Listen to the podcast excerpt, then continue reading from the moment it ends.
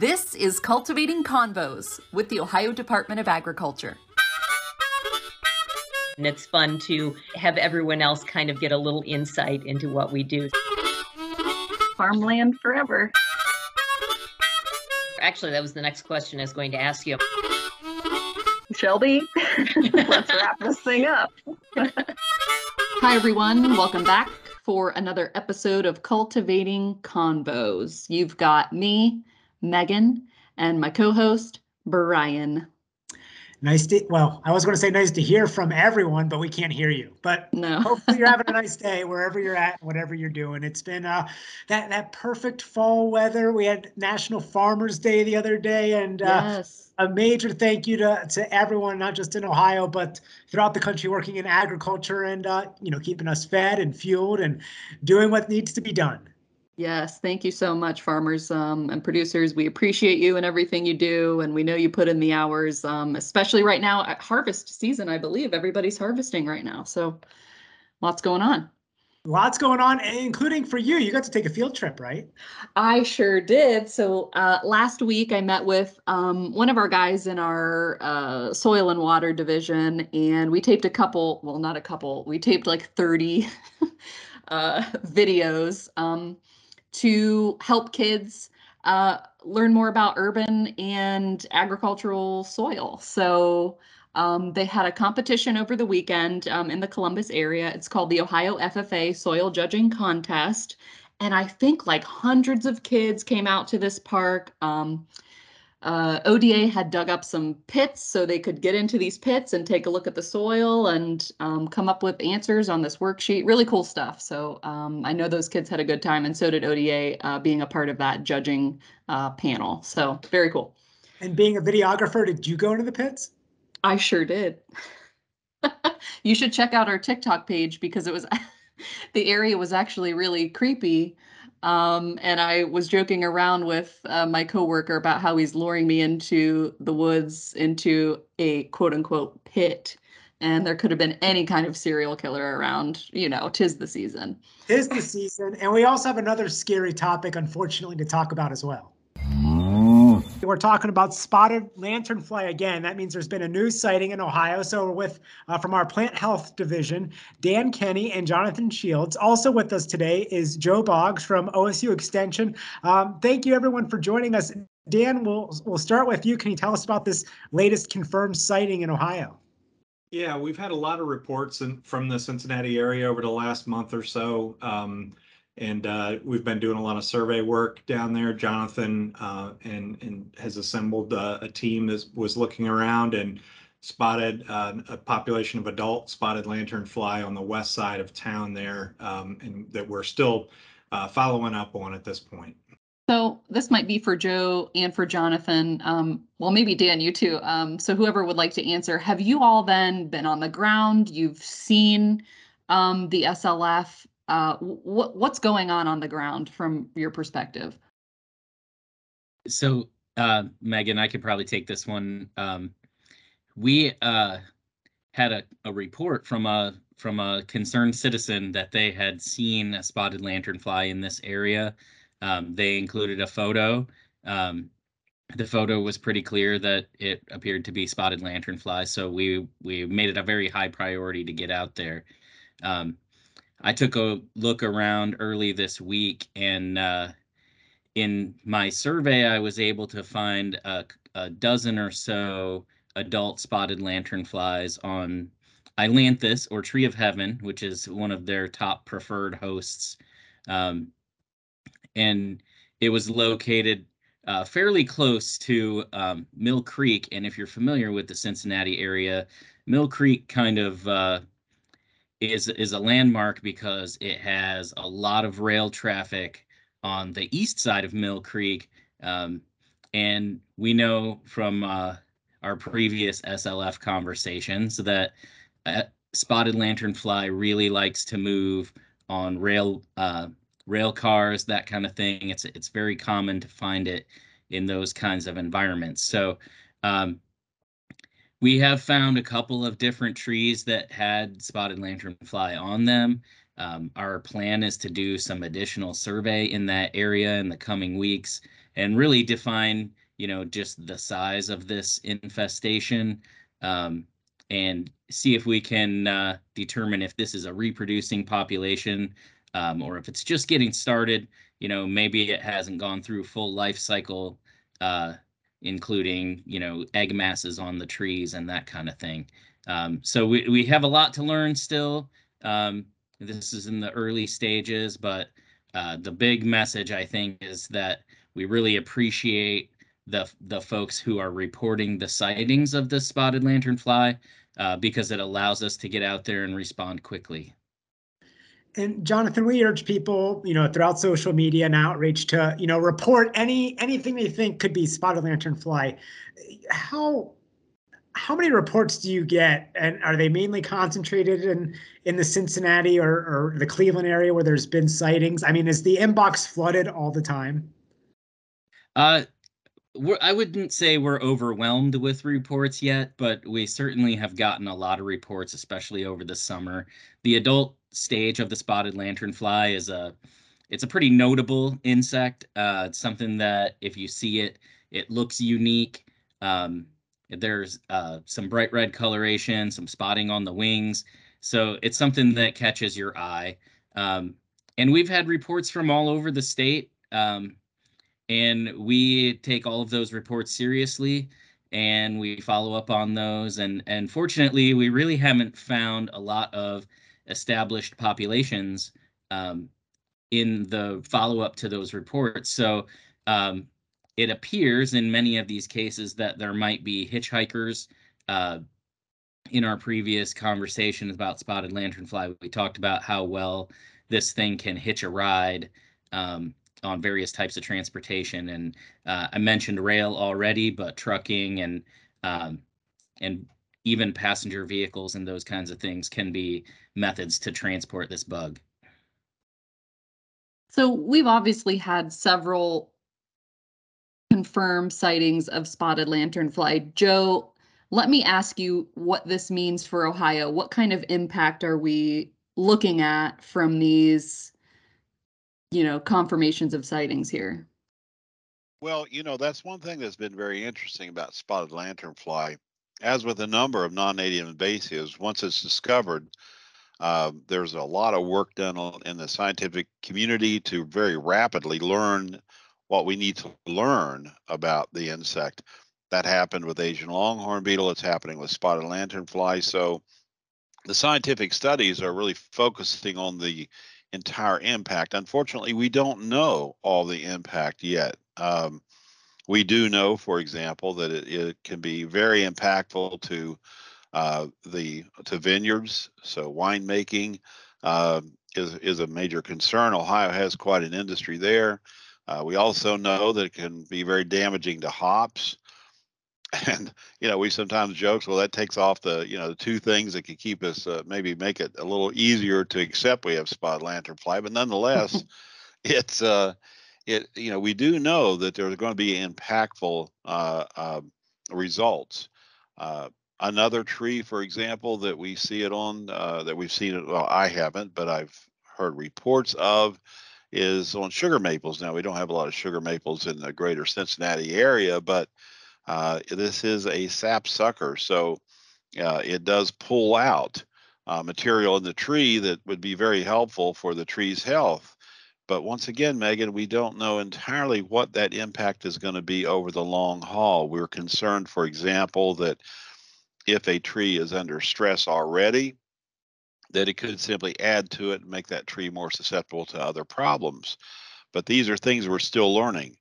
Uh, just suffice it to say, though, that finding it and being able to address it, uh, making people aware of it, um, such as the educational outreach that's done uh, by Ohio Department of Agriculture, and we're part of that. I'm very proud to be part of that. But that can help people to be on the lookout. So now that uh, that this is being reported, it will raise awareness. People can be on the lookout for it.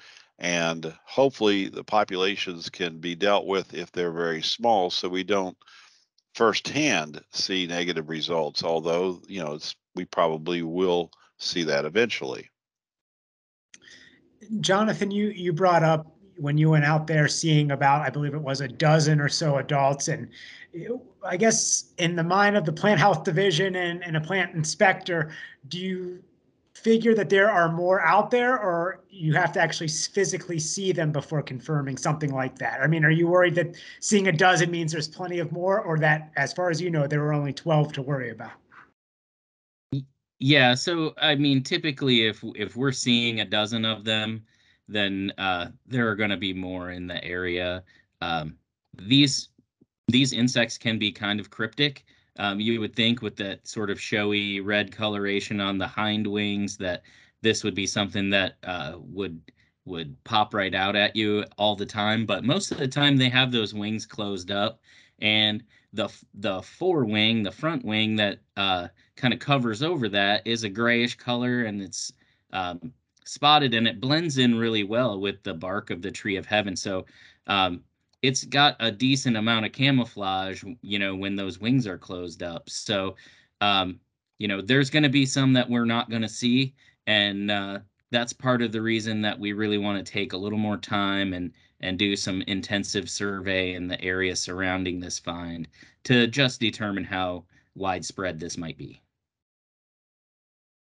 So Dan, can you talk about what ODA is doing? And I'm sure that we're working with, you know, federal, state partners on this uh, to try to contain i- if this is possible.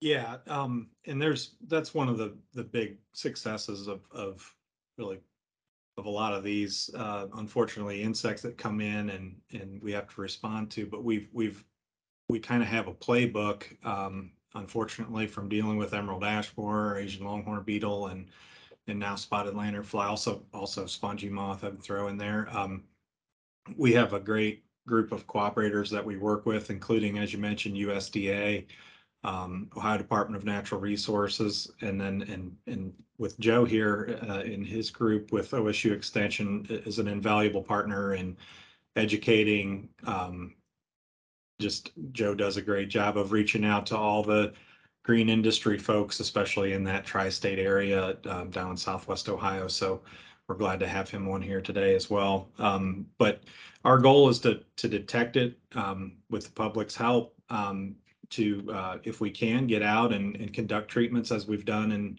in Mingo Junction and areas around Cleveland and, um, and, uh, in Amherst as well. So those are the three areas where we've been, uh, able to do some treatments. Um, and, and, uh, you know, we're doing that with the help of, of folks in the local area as well. So we're working with Cleveland Metro Parks and, and, uh, we'll be reaching out to, um, folks in the Cincinnati area as well to, to just try to bring them on board with, with, uh, seeing what's best to do in each individual scenario here. All right, I do want to ask Saturday Night Live. This bug has gotten so big, they've parodied this. Has anyone seen it? It was like a weekend update skit. yeah, I watched it, and also Jimmy Kimmel uh, uh, highlighted spotted lanternfly in New York City, and uh, during his monologue, he said just prior to taking the stage, there was a spotted lanternfly on the stage, the actual insect, and he was uh, talking about that. But yeah, those uh, those uh, parodies have been very interesting. Some of the I will have to say with Jimmy Kimmel, some of my entomology colleagues have pointed out that you know that the, the the the costumes weren't entirely accurate because it made it look like they had eight legs. Of course, we know better. Uh, but yeah, those parodies were were pretty funny.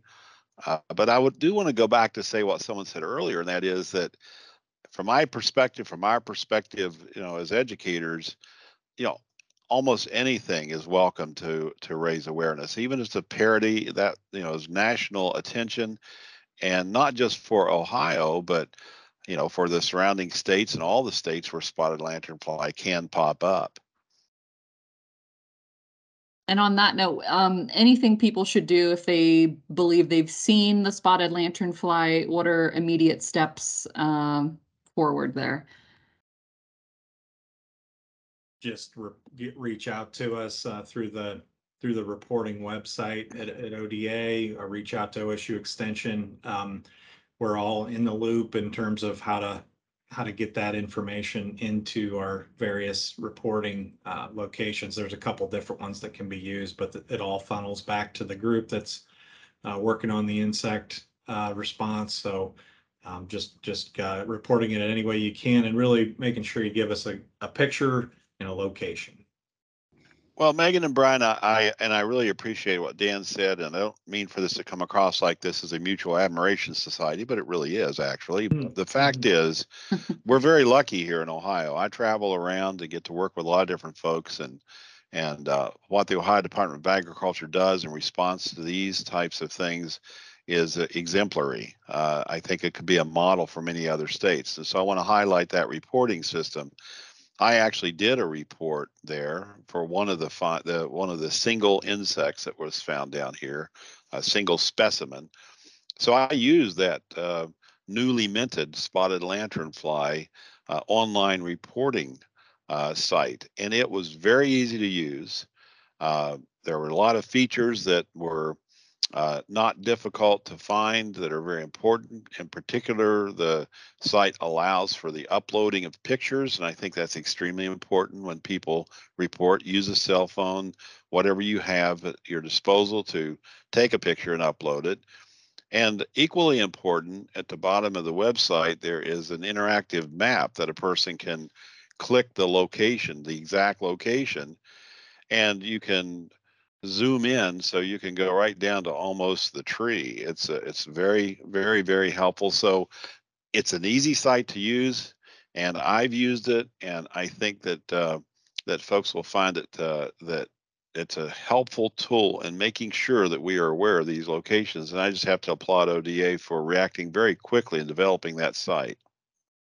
Great, that's that's awesome. Thanks, Joe, for for sharing. Dan, I do want to ask, you know, on Facebook, the number one question, along with like how to report it and the site that we had that Joe just talked about, you know, after the picture and after they know their location, do do you recommend people kill this insect?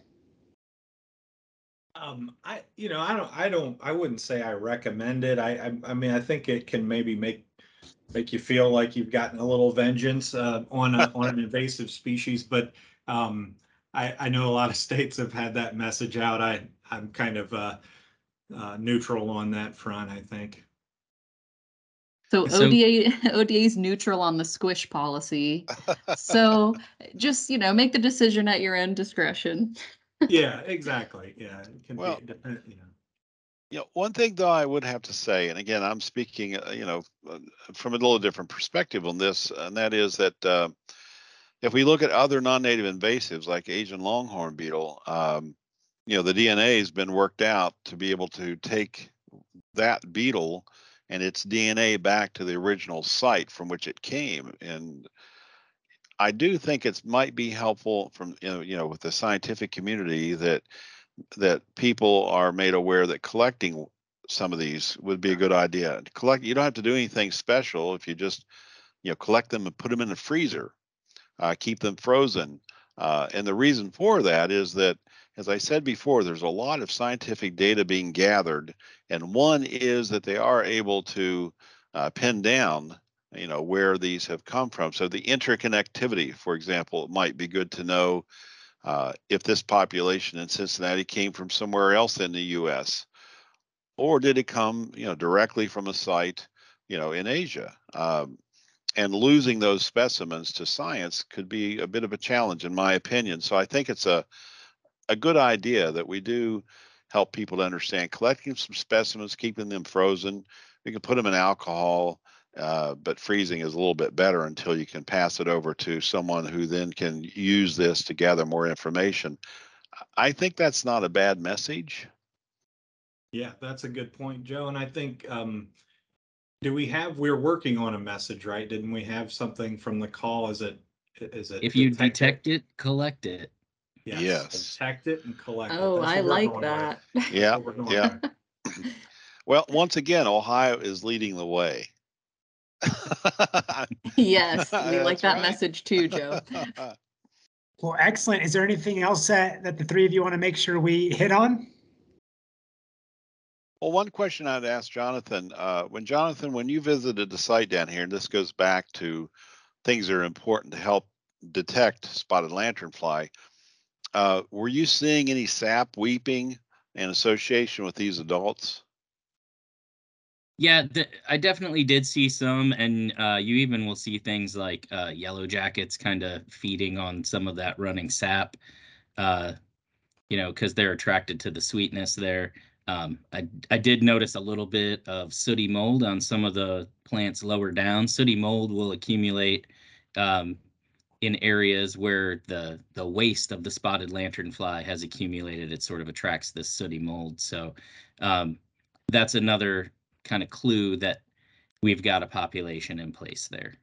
Uh, that's a pretty important point. That's actually how it was first found in Pennsylvania uh, by Pennsylvania Department of Agriculture uh, inspector who was who was the report was there were a lot of yellow jackets and bald-faced hornets uh, flying around uh, Tree of Heaven, and so when he went out to uh, to see what was going on, it was this sap, or actually, you know, uh, the, as Jonathan correctly described it, it was the waste of the uh, spotted lanternfly being pumped out, and that sweet uh, material was attracting all these stinging insects. So, kind of think that's an important point. You may see the yellow jackets and hornets, particularly this time of the year, because they're going after sweets right now.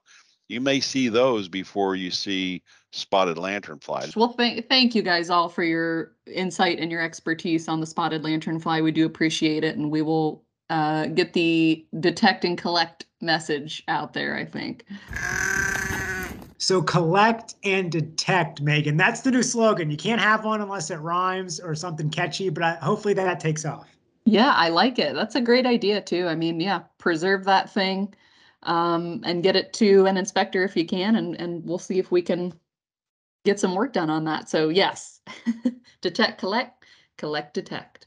Excellent. And uh, hey, it's been I don't know a lot's going on. You'd think right now as things are getting colder agriculture would be winding down, but it Never. feels like uh, you know every day there's something new. But that's how we like it. Yeah, always busy, always something new. Got lots going on, and um, yeah, we're here to to talk about it. And when it comes to the topic next week, that's a surprise for you, and it's a surprise for us. So we'll uh, figure something out for you here in, in the very near future. yes, we'll uh, we'll catch you next week. Cultivating Convos is created by ODA's communications team. Make sure to hit subscribe to get the latest episodes in your feed and like ODA on Facebook, Instagram, and Twitter for up to date news about agriculture in Ohio.